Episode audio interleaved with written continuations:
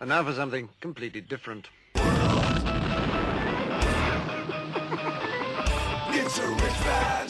Forget everything you've been told by others before. Get ready for the real deal, the full story, real talk about money, markets, life. Now, it's the Real Investment Show with Lance Roberts, presented by RIA Advisors. Hey, good morning and welcome to, well, it's uh, actually the best day of the week. It's Thursday. And normally it's the second best day of the week, but tomorrow is a holiday, of course, for Good Friday. Markets are closed. So that means that everything is now moved forward to today. so today we have just a ton of economic news that's coming out this morning. Um, of course, this follows up on the hills of CPI and PPI this week. We'll, we'll hit on that this morning with Michael Lebowitz, kind of talk about some of the inflation that came in. Um, is it the peak of inflation? Have we just seen the peak of in- inflation? We'll talk about that today because now we're going to start to do these year over year comparisons to strengthening inflation reports going back to April of last year as we get into the month of May. So, you know, it's now going to become more challenging for inflation to go higher, even though that means that prices remain the same. As we talked about before, you know, for instance, estimates for oil prices look to remain around $100 a barrel or so through the end of this year into next year. So, as a consequence of that, if oil remains at $100 a barrel for a year, the inflation rate in oil prices is zero because we measure it on a year over year basis. So, while there was no inflation in oil prices, the issue is is that gas prices are still more expensive for you. So, you know, this is this is the the fun the funny math that we're going to get into over the course of the next several months as we're talking about disinflationary trends in the economy we're going to talk about weaker economic growth, the Fed's hiking rates to slow economic growth, which is now going to create what we call demand destruction. So they'll slow economic demand, of course, as prices begin to fall, or sorry, as demand begins to fall. The buildup in inventories we have lead to a supply, oversupply of goods that then have to be reduced in price to get sold. Same thing you're seeing with housing right now, right? Uh, for months and months and months, we've heard about this this story about oh, there's not enough supply of houses. That's why housing prices are so high. Yada yada yada.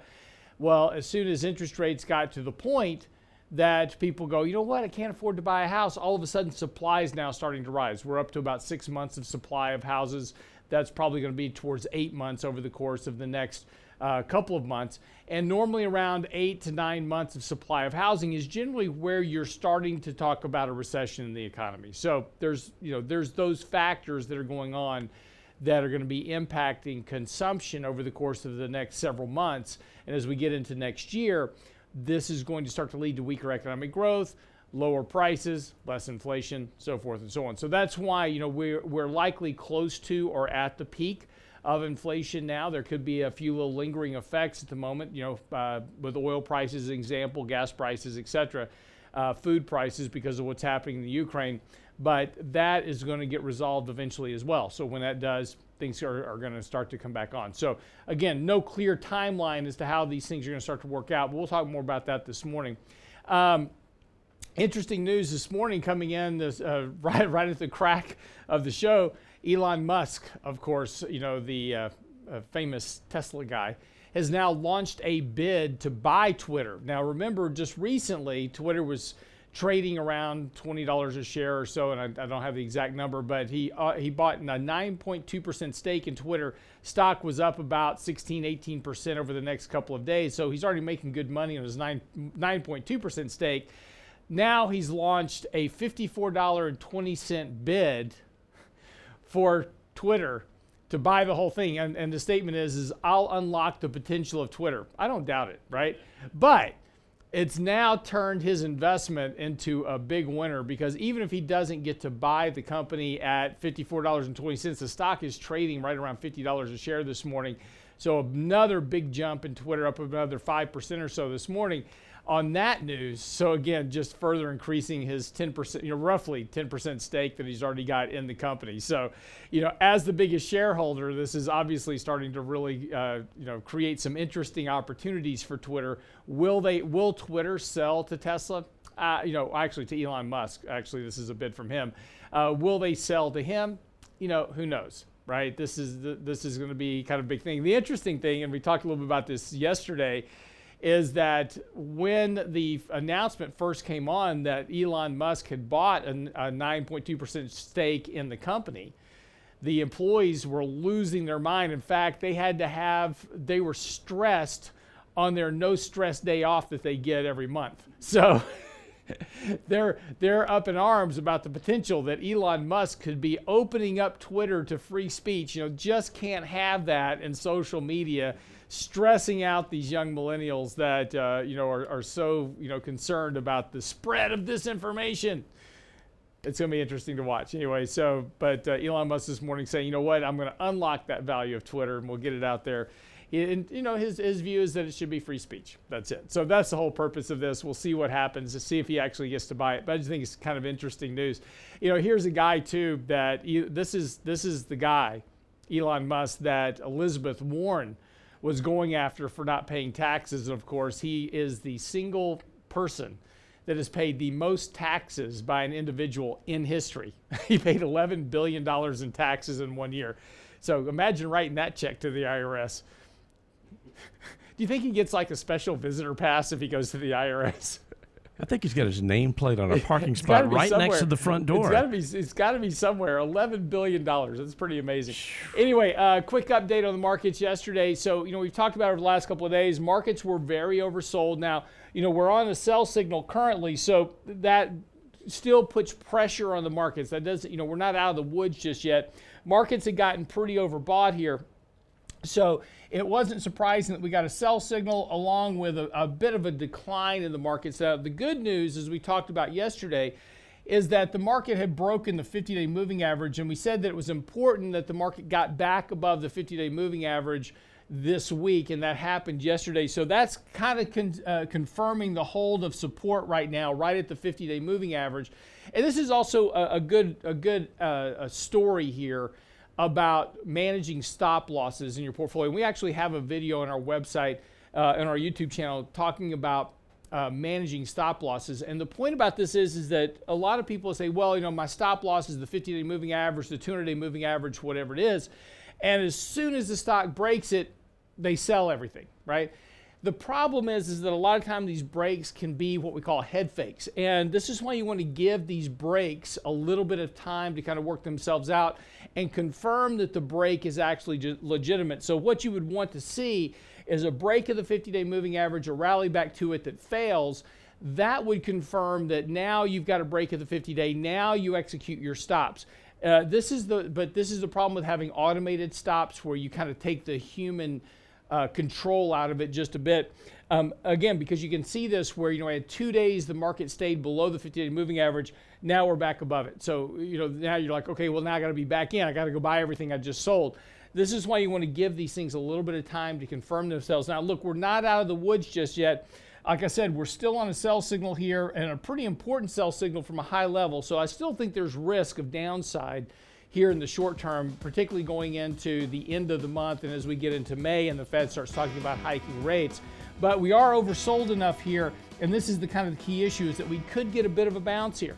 Uh, it doesn't mean that we're going to make new highs or get back up to previous levels, but we are kind of set up here for at least a little short-term bounce that you can use to kind of rebalance risk in your portfolio a bit.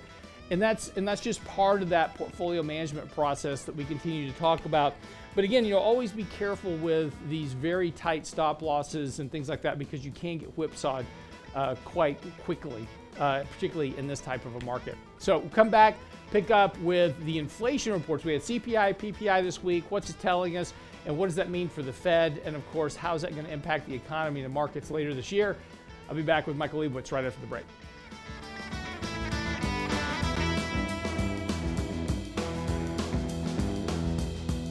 Get daily investment news you can use, delivered at the speed of the internet at realinvestmentadvice.com. We're all impacted by the significance of the passage of time, especially when it comes to signing up for Medicare. When should you enroll? What's the best plan for you? How will the significant passage of time adversely affect your Medicare premium? Join Richard Rosso and Danny Ratliff for our next virtual lunch and learn on Medicare, avoiding pitfalls and permanent penalties. Thursday, April 21st. Register now at realinvestmentadvice.com for our our next free Lunch and Learn to avoid the pitfalls and permanent penalties of Medicare. RealInvestmentAdvice.com. The Real Investment Show.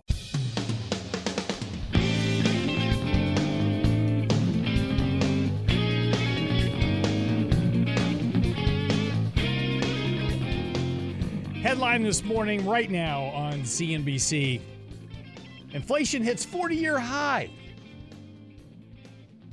So sounds pretty scary, right? I mean, we're 40 year highs on inflation, though, you know, and this is, uh, you know, now got people fearful that, you know, the dollar is going away. We're, you know, going back into the uh, cave stone age now and, you know, bringing back flashes of memories of, of, of the, you know, high prices in the 70s where we all had gas lines and people were putting propane tanks in the back of pickup trucks.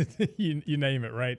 Um, not going to happen. Um, for a, a, variety of very different reasons, this economy today is not the economy of the 1970s. Very different backdrops that will that will in, impede that from happening.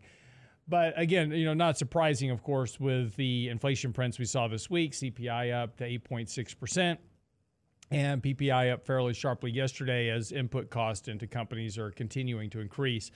You know, one of the things that you know we look at on a fairly, regular basis is the differentials between the PPI, the producer price index, and the CPI index. And that spread is one of the largest on records. And what that means is, is that producers aren't able to pass on the entirety of the increases to consumers. They're having to bottle some of that up. So you know, that it doesn't mean they're not passing some of it on because obviously you're paying higher food prices, gas prices, everything else, but not all of it is able to be passed on. So that's going to impact corporate profit margins later this year. Could see weaker earnings. And in fact, if you take a look at the earnings between different sectors, there's basically negative revisions in earnings in about every sector. And if it wasn't for the massive increase in, in earnings expectations for the energy sector, you know, we would have much different view of what earnings look like overall because there's such a large increase uh, in earnings expectations for energy companies. It's really masking the downgrade in earnings estimates for all the other sectors. And, and, and so this is something that we're going to have to pay attention to. You know, not everything, you know, is represented by the S&P 500. In other words, you know, we've talked about this earlier this year is that if you take a look at the S&P, you know, it's down about, you know, four, five, six, seven percent for the year. Underneath the surface, it's a very different story as to what's going on with a lot with the with the bottom 490 companies is a very different story of what's happening with the top 10. Anyway, to talk a little bit about inflation this morning, uh, of course, and what does this mean for the Fed? Now, the Fed is on deck to hike rates at their next meeting in May. Michael Lebowitz joins this morning. Mike, how are you? Good, good. Thank you for having me on. Yeah. So, what was your takeaway from uh, CPI, PPI this week? Uh, good news, bad news. So, the headline numbers, so the numbers that make the front page of your local paper, were high. You know, I mean, they're just, they're kind of shocking. If we would have been talking about these numbers a year ago, we'd say, no way. We're not going to run eight, what, 8.6% inflation. But when you dive into the numbers, there is a little bit of hope that we're starting to peak. So one of the numbers the Fed likes the most is what they call core CPI. Core takes out all the things that me and you consume every day. It's no food, no energy. So they basically take out the food and energy, which are probably the two things that we spend money on every day. And core CPI was only up 0.2 tenths of a percent for the month of March. So if you annualize that, you're running at you know two and a half percent inflation mm-hmm. and that was down from 0.5 the prior month, which is you know roughly six percent inflation. So there is some sign that we are seeing a little bit of a retreat in prices. Then PPI came out yesterday, and that was much higher than expected for both the core number, the headline number, all aspects of it. Right, and that, and so, kind of, and that kind of goes back to my point. If if PPI is hot and CPI is starting to maybe show some signs of peaking, whatever, um, you know that kind of goes back to that point again is that that producers are having to eat a lot of that inflation. Well that's i think that's the question that we're going to have to see answered over the next few months. Can they pass that on? Did did ppi rise? And now will we see cpi rise as the as the people selling products to consumers raise their prices or is this gap between PPI and CPI gonna gonna exist, which is basically so it's basically will the consumer pay for it or will the retailers pay for it? Right. And that has yet to be answered. But my guess is that consumers are starting to feel the pinch. Mm-hmm. We've seen revolving credit, credit card debt jump. It's up uh, roughly 14% over the last 12 months. That compares to about 4 or 5% from what we're used to pre pandemic. Mm-hmm. So it's clear that consumers are buying less as far as volume because they have to spend more to get less and they're using credit card debt and until a couple months ago they were refinancing their houses mm-hmm. to do that but that that ship has sailed so now it's really credit card debt and if we see keep seeing credit card debt exploding higher that's just another signal to us that consumers are in trouble and that they are using their credit cards as a form of wages. well, and again, that's you know that's kind of what you would expect to see uh, to some degree anyway, because you know, we we run a uh, a chart, and I've actually got it coming out in a report here in the next uh, couple of days. Is the we go back to 19 the 1970s and we look at the cost of the median cost of living back in the 1970s and we inflation adjust that median cost of living to present and look at the differential between disposable personal incomes, savings rates, and credit card debt and what it takes to sustain that standard of living. What's interesting is, and you can all you can see the exact break starting in late 1990, early 2000, the amount of disposable personal income and savings was declining to the point that it was beginning to really require some additional debt just to maintain that that kind of median standard of living. And then, very interestingly, at 2008, when we had the financial crisis and everything kind of shut down at that point, that's where it immediately fell off the cliff. And now there's about a $16,000 a year gap that people are having to fill through, you know, credit card debt and, and other forms of, of support just to maintain that standard of living. So, you know, it, it's interesting that you know this continues to degrade itself. A lot of it's because of you know in 2008 we started really accelerating the level of debt that we were taking on, student loan debt, housing debt, you know, all those type of uh, all those other types of debt structures. And the consumers just getting further and further behind the curve on being able to support their standard of living. So, not surprising here with prices going up, they're really having to go back into credit card debt to try to make that ends meet. But you know those prices are now going up. The cost of servicing that debt is going up. That's taking away more of the disposable income. And there's a limit to their credit cards. I mean, you know, they're going to run out of additional credit. You know, once you max out your credit cards, that's pretty much it. And then the question is, then that's where really consumption takes a hit because now there's no alternative. And to that point, coming out in today's commentary in exactly one hour, at one hour five minutes, we actually show a chart of real wages, mm-hmm. and they're down. I think it's what 3.8 percent for the year. Yep. So that means that even though you may have gotten a five percent raise, you can buy, actually buy less with your money by about 3.8 percent than you could a year ago. So it's not really you got a raise. You actually got a pay cut by three and a half percent. So the question is, what are you not going to buy, or are you going to take on credit card debt? Now, as you were talking about credit card debt, I was thinking about something interesting a few years ago, pre-pandemic, 2018, 2019, I have first of all, I have really good credit. I've made all my I pay my credit card every month. I pay it in full. I don't have any late fees. I, I you know, I've I'm kind of what the credit card actually I'm what the credit card companies don't want. Yeah. But I but I pay it. There's not really a credit risk as far as they can see from my record. Uh, and one of my credit card companies cut my limit in half. Mm-hmm and I called up, and it, it, was still a good enough number, and I have a couple cards, so it didn't it didn't bother me. But I called up, and I said, "Why did you cut my credit card number?" And they said, "We're cutting them across the board." This was Capital One. This is a big credit card company. Mm-hmm. So prior to the pandemic, prior to even that economic weakness before the pandemic, credit card companies had pulled back, and we had read other reports of other big banks doing the same thing. They were trying to reduce their risk. So now, as we go into this, people are starting to pile up debt on their credit cards. Even though they're getting raises, even though they have jobs, they're not keeping up with inflation. And like you said, Lance, they're going some people are going to start hitting their maxes, and then they have no choice but to reduce their spending. And I right. think we're starting to get to the point in that cycle that we're going to start seeing that over the next six months. And today we get uh, retail sales data in about an hour. Now, the number could be really good, but what we have to be careful about is how much of that is volume and how much is inflation. Right. So if it's up 5% for the year, that's not that good because inflation's running what eight and a half percent, eight point six percent. Let, me explain that real quick, just so that people you know kind of understand what you're saying here, because this is a really really important point when it comes to retail sales.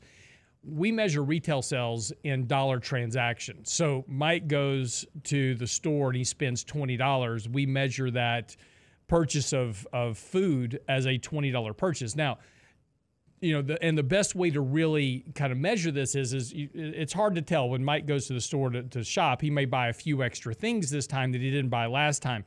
But when it comes to filling up your gas tank, and this is, we always use this example to talk about retail sales because when you fill up your gas tank, there's only so many gallons in the gas tank, right? Um, it'll only hold so much. So pretty much you fill up the same amount, roughly give or take, every single time.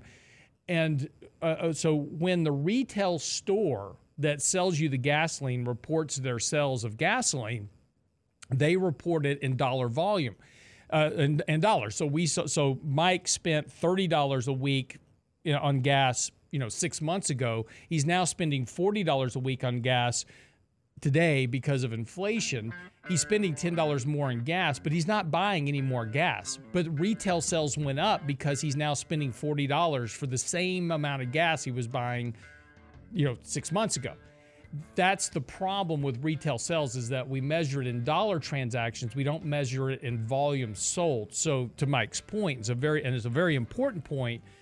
If the rate of retail sales is not keeping up with the rate of inflation, retail sales are actually weaker. And that's the important thing to take away from this. We'll come back. We'll pick up on this. A lot more to get into this morning about where we are. And more importantly, the problem the Fed is about to run into. Don't go away. Be right back on the show with Michael Lebowitz right here on The Real Investment Show.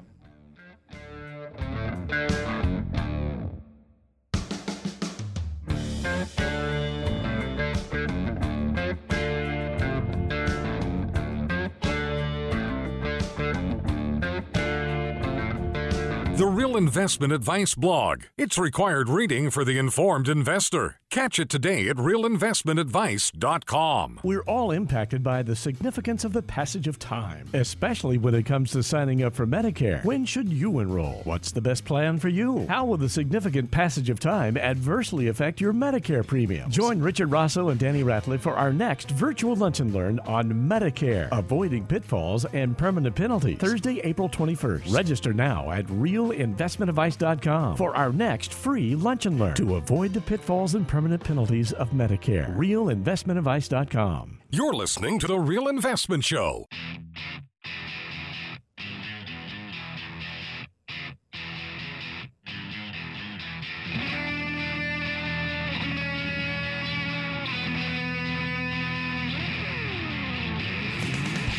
And welcome back to the show this morning. I'm Rose Lance Roberts. Michael Lebowitz joining me, of course, and we're talking a little bit about inflation, the Fed.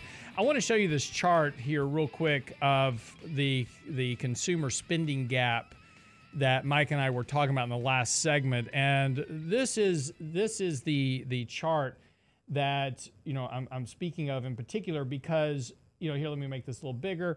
Um, you know what this is showing you is this kind of standard of living that people have been you know working with now for quite some time and and going all the way back to the 1960s you know there was plenty of, of headroom uh, and the cost of living between where it is and what the ability of people to, to, to live on is. And they weren't having to tap on debt. And this is the, the key point about this is back in the 70s, you know, there wasn't a lot of household debt. And, and Michael remembered this as well. Our parents didn't have credit cards to a large degree, they just weren't a thing. And, you know, most people, they lived in a fairly moderate house, you know, three bedrooms, one and a half bath at most, right? Um, it, there just wasn't this big need of excess that you know we kind of have today for individuals, and and so over the course of time, as we uh, you know uh, deregulated the financial industry and uh, and banks figured out they could give everybody and their dog a credit card and they could make a whole lot more money. And then of course advertisers said hey guess what? Everybody's got credit cards. Let's really sell them some stuff.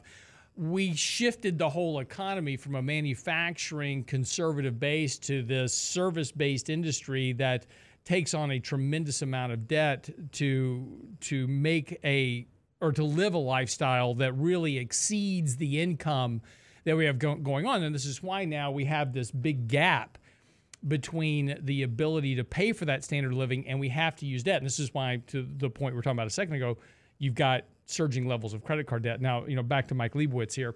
Um, you know, this, you know, this, the, the important part about this, of course, and and Mike, as you were talking about a second ago, is that when we take a look at retail sales and consumption, and that's seventy percent of the economy. I mean, so you know, GDP is basically consumption. That's that's what it is. You know, when we talk about business investment or import exports, those don't really move the needle on the GDP calculation that much relative to what happens with consumption. And the more that interest rates go, or the more that interest rates go up, um, which now we're going to be talking about with the Fed, and the more that inflation and prices rise, the less ability that consumers have to consume, which is that driver of the economy.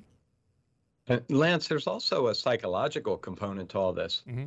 People are getting deeper in debt they're going to a restaurant now and it's a hundred bucks for something that's not that special anymore. And I think people are starting to pull back. Maybe we don't need to do this. Maybe we don't need to spend money on that. And I think we're also going to start seeing that effect because they just got a raise. They just got a nice raise, a five, six, seven percent raise, and they're already starting to fall behind again. And they don't feel like they can ask for another raise. Mm-hmm. And they just got a new job because they quit their old job and their new job is paying a little bit more. They can't go in a month into their job and ask for more money. So, you know, I think people did what they could. They got raises, they asked for raises, they got new jobs, and inflation just kept going, kept rising faster than most people wait most people's wages. And then, you know, they see the price of gasoline that's 80 bucks to fill up your tank. You know, gone, and it's not like you get much pleasure out of that eighty dollars versus going to a restaurant or, you know, mm-hmm. certain consumables.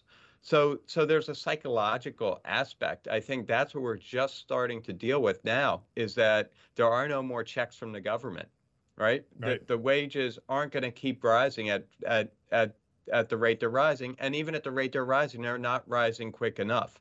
So even if they rise at five and inflation's eight, they're falling behind. And I think people are starting to realize that. Now they have larger credit card debt and it's gonna it's gonna be a drag on on consumption. again, like you said, Lance, that's almost two thirds mm-hmm. of economic growth. So if you want to know why why we care so much about data like retail sales, like the University of Michigan Consumer Sentiment Index, various consume, you know, how do we feel? How much are we spending? That's why economists spend so much time on the consumer because all the other aspects, like government spending, is 10 to 15 percent. There's imports, exports. There's there's other aspects to it, but the big one, if you can get the big one right, you can most likely do a pretty good job predicting GDP. That's right. And that's consumption. Yep. And, and again, you know, when we take a look at, and, and again, when we talk about consumption as part of GDP, and, and to your point, Mike, we talk about personal consumption expenditures. That's the that's the component that we look at for that two thirds of the GDP calculation. Of personal consumption expenditures, retail sales make up almost 40% of PCE. So, retail sales, to your point, is a very important part of the entire GDP calculation because it is so inherently important. And that's what right. we're shopping for online, offline, you know, everywhere else. But this is, but you know, and, and and again, as we take a look going forward this year, this is where you know, and again, you and I are having this uh, kind of this you know back office bet over here about you know how long the Fed's going to hike rates before you know they cause a problem and have to start bailing out markets again. You know, I thought two interesting notes about this. One is J.P. Morgan reported earnings yesterday. Huge loan loss revision uh, reserve that they put on their books that impacted earnings you know, and this we talked about this before. Back during the financial, uh, during the 2020 pandemic, they had a big loan loss reserve set up, and then they really boosted earnings by basically putting that back into their earnings bucket. So even though their earnings weren't growing that much, it looked like they had huge earnings growth simply by reversing that loan loss provision. Uh, we're seeing them do it again, and we're not. It doesn't even seem like right now we're in trouble, and they're already preparing for potentially credit card defaults and and bad loans to come in. Yeah, I think that caught a, a few people by surprise. Mm-hmm. They took their, you know, they added what was it, about 900 uh, million, million yeah. to their loan loss reserves. They're basically saying we're putting away a little money because we think defaults are going to rise here, and it's the prudent thing to do. And hats off to J.P. Morgan. It came at the expense of their earnings per share and the stock was down a little bit. And the stock has been trading poorly over the last uh, few months because I think the market is expecting more more mm-hmm. of these type of reserve increases or actual losses. Uh, the other thing that the banks, you know, J.P. Morgan are dealing with is the yield curve.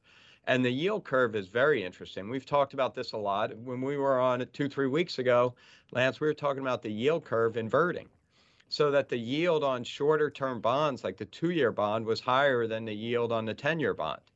And that is kind of the first inning of the recession signal. Right. The, the next inning, the one to be more careful about, is when it uninverts. So when the 10 year yield rises back above the two year. And back in 2019, the curve inverted for about a cup of coffee for about 20 seconds. And next thing you know, six months later or so, we were in a recession. Right. Now, the pandemic caused that, so it's hard to know if we would have had a recession. But if you go back, you know, 40, 50 years, every time the curve inverted, so every time the yield on short bonds was higher than the yield on long bonds, and then uninverted, we went into a recession within you know six nine months. Yeah let me let me so, let me say something about that because that's a really really important point that people need to understand because there's so many headlines right now. First of all there's nothing to worry about. All the yield curves uninverted yesterday because of the move in bonds D- be careful with that right because we are we are at the very early stages of an inversion and the fed hasn't started hiking rates normally the inverted yield curve comes when the fed is hiking rates and tightening their balance sheet that type of thing that's when normally you get the inversion. So we haven't even started that yet. That starts really kind of next month in earnest. Uh, so be careful with this uninversion here uh, in the short term because it's you know the headlines already start saying, well, the the yield curve is now not inverted anymore, so all worries are off. It's all fine. Go back in the market. Jim Cramer noting that we have now put in a very important bottom for the Nasdaq. Be long growth stocks.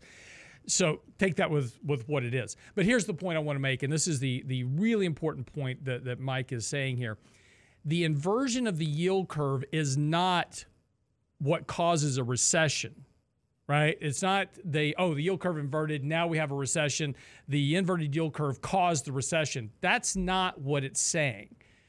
And you know, and what Mike's point was, he said, you know, would we have had a recession without the pandemic shutdown? in March of 2020? The answer is yes. May have been later on, but we were already, there's plenty of signs that were already occurring outside of the inversion of the yield curve that said we were potentially heading in, you know, towards a recession or an economic slowdown, you know, sometime in the course of 2020, 2021 at some point. We were going to get there anyway. The pandemic just, you know, sped it up a lot. But importantly, whenever the yield curve is inverted historically, we never know what the cause of the recession is. It's not the, the yield curve that caused the recession. The yield curve inversion in 2007 didn't cause the Lehman bankruptcy in 2008. I mean, it's, you know, the, the Lehman bankruptcy is what shocked the economy and it, and it froze credit markets, and that's what led to the recession what the inverted yield curve tells you is that there's the economy is ripe for a recession. It's it, it is weak enough that if there's an unexpected exogenous event that occurs, the economy and the structure of the economy and what's happening in the economy is not strong enough to withstand any type of big negative shock that occurs. And this goes all the way back through history. It's always after the fact we look back and go, oh, yeah, the inverted yield curve told us a recession was coming, but the cause of the recession is always something other than the yield curve, whether it's the dot com crash or whether it's the 87 91 recession, whether it was the, the 1975 recessions, you know, those type of things. Always something, oil embargoes, etc. It's always a shock that trips up the economy and contracts it into a recession. Be right back after the break. We'll finish up with Michael Lebowitz. Don't go away.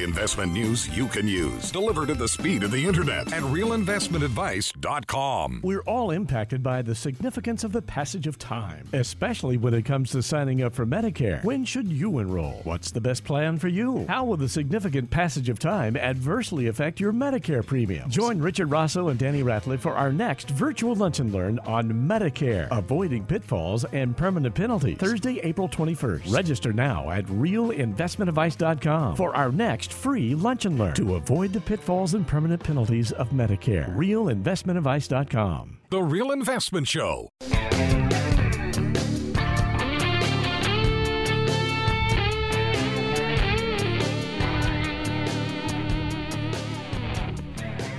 And welcome back. Getting ready to wrap up the show this morning with Michael Lebowitz. This morning, the uh, most uh, another big chunk of criminal enterprises report earnings this morning. PNC, Goldman Sachs, Morgan Stanley, Citigroup, State Street Bank, and of course the the kingpin of the criminal enterprises, Wells Fargo, uh, also reporting this morning. So you know, keep a watch out. The mafia is on parade today. Um, Mike, welcome back to the show this morning. So, you know, Thank you.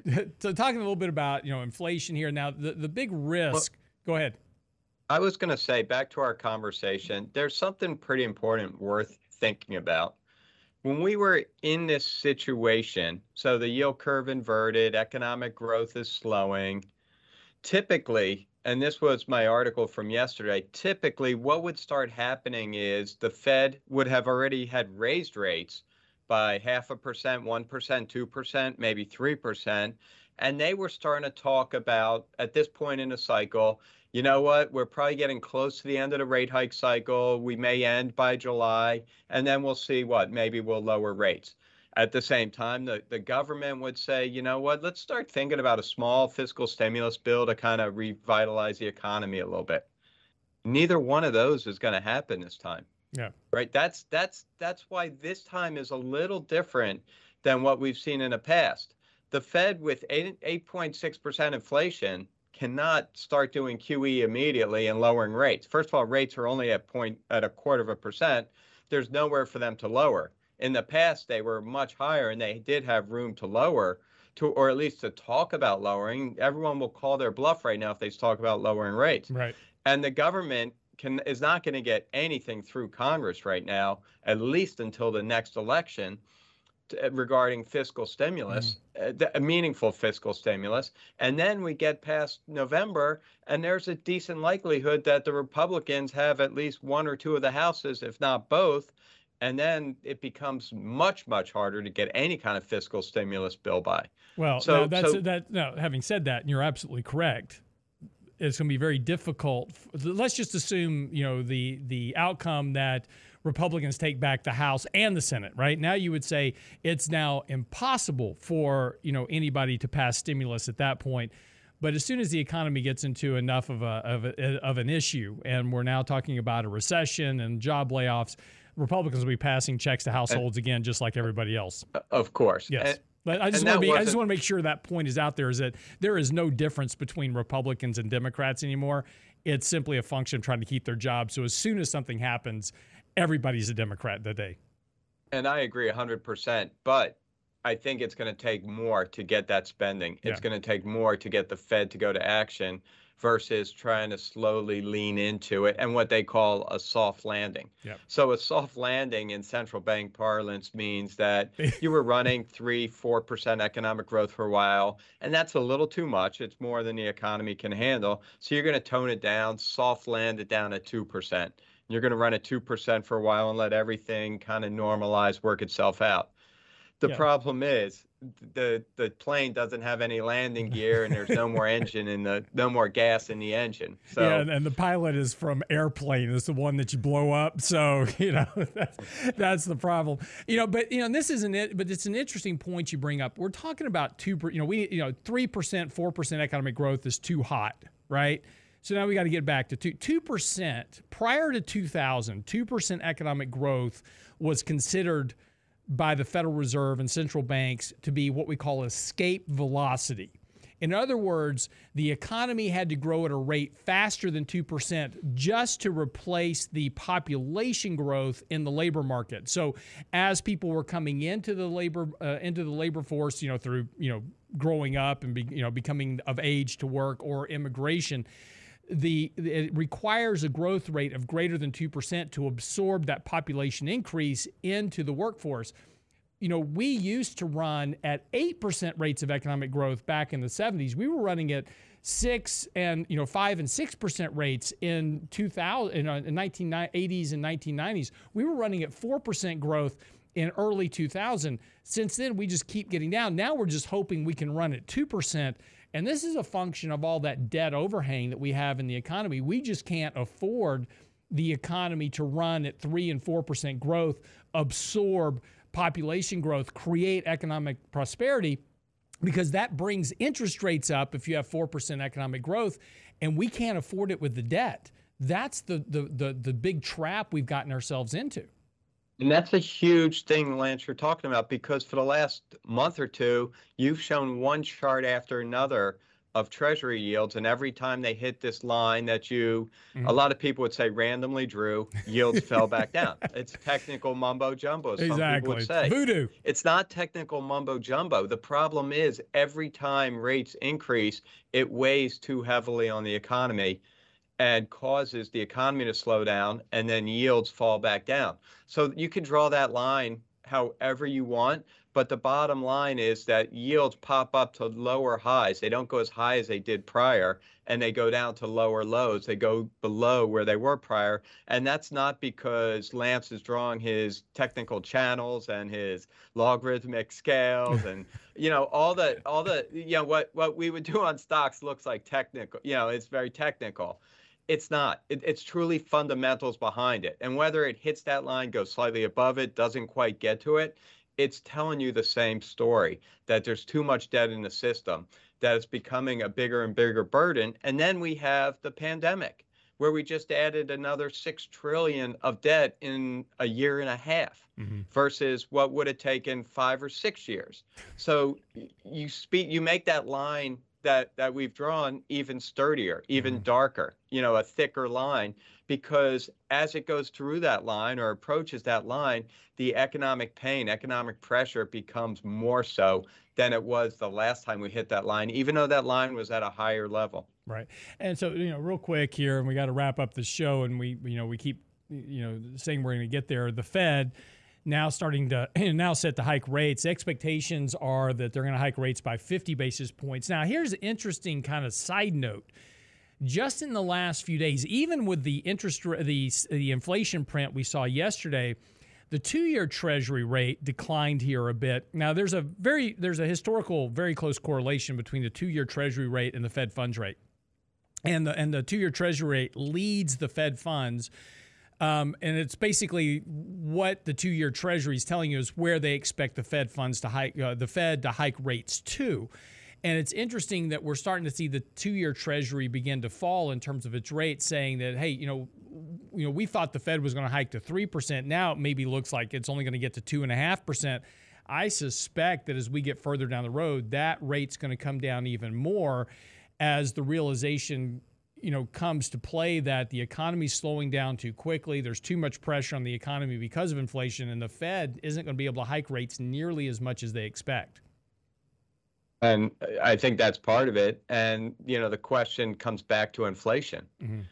It where it becomes a little bit easier for inflation to level off here, but we just saw 1.2 percent inflation in a month, one month. Right. And when we go back and look a year ago, inflation was running 0.6 percent, 0.7 percent. So if we keep running at 1.2 percent, we're going to see the annual rate of inflation keep increasing. Mm-hmm it's it's scary enough if it stays flat, right? Prices right. went up 8.6% last year and they didn't go up last month. A lot of people say that's a great sign inflation is abating. It, what it really means is we're staying at very high levels, which is likely what's going to happen and and the bond market will cheer when that happens right. and yields will drop sharply. but it, there's a potential, especially when we start thinking about housing prices, rental prices, which are poorly captured, mm-hmm. right? Every measure of rent or house is up 20% year over year, and the CPI is up 4%. So it might be that that you know the way the the C, the BLS calculates it is what it is, and that's going to be the peak. It could also be that cap catches up, and that's about a third of CPI, and we may have a few more months mm. of inflation surprises to the upside, which forces the Fed to do what they keep talking about doing, and it's going to force the bond market to reevaluate what those very short-term yields are doing. And probably, if that were to happen, basically reinvert the curve. Right. Well, and, and, you know, a couple of you know important factors here. You know, higher interest rates go both by the Fed and on the ten-year Treasury, thirty-year mortgages. We're already seeing housing prices come down in markets. Um, because people are simply getting priced out of them. And, and again, we, we talked about this on the show earlier this week. If if you can't afford the difference in a payment between a four percent rate and a five percent rate on a home, you can't afford the house to start with, right? The you know, but as as consumers, right? We don't buy houses we can afford. We buy houses because it's like, oh, I want this five hundred thousand dollar house because it's so cool, um, you know. But I can't afford it unless you know interest rates are three percent. Five percent mortgage rates are still very cheap, but even small incremental changes in those rates impact the buying the, the buying ability by both price as well as psychology because a lot of people are used to interest rates being low and they're like, okay, I'll just wait to buy my house because I'll just wait for rates to come back down again. And they'll be proved right eventually. So patience will win this game. But to your point, you know, we could certainly see higher prices here for for a few more months that will potentially lure the Fed into hiking rates even more aggressively than they might have otherwise and really starting to cause a problem later on this year. And, and I think the, the risk of a Fed policy mistake is now – much higher than I think most people expect. Right, right. And it doesn't mean they won't make a mistake and they may have to make a mistake even if they know it. Yeah. And that's this time is different. And I think that's the way you have to think about this. It's different than what we've seen for the last 40 years. All right, you got two seconds. Comments on Musk buying Twitter. What do you think? Hallelujah. He'll open up the airways. Anyone can say what they want to say. Interestingly enough, he's talking about taking it private and uh, you know getting it out of the public market. That'd be also very interesting as well. A private Twitter. All right, be right. Uh, we will wrap up the show for the day. Stick around. Our three minutes on markets and money will come out. Markets are closed tomorrow, so this is the last trading day of the week. So, I want to wish you a very happy Easter, and we will see you back here next week. Have a great day.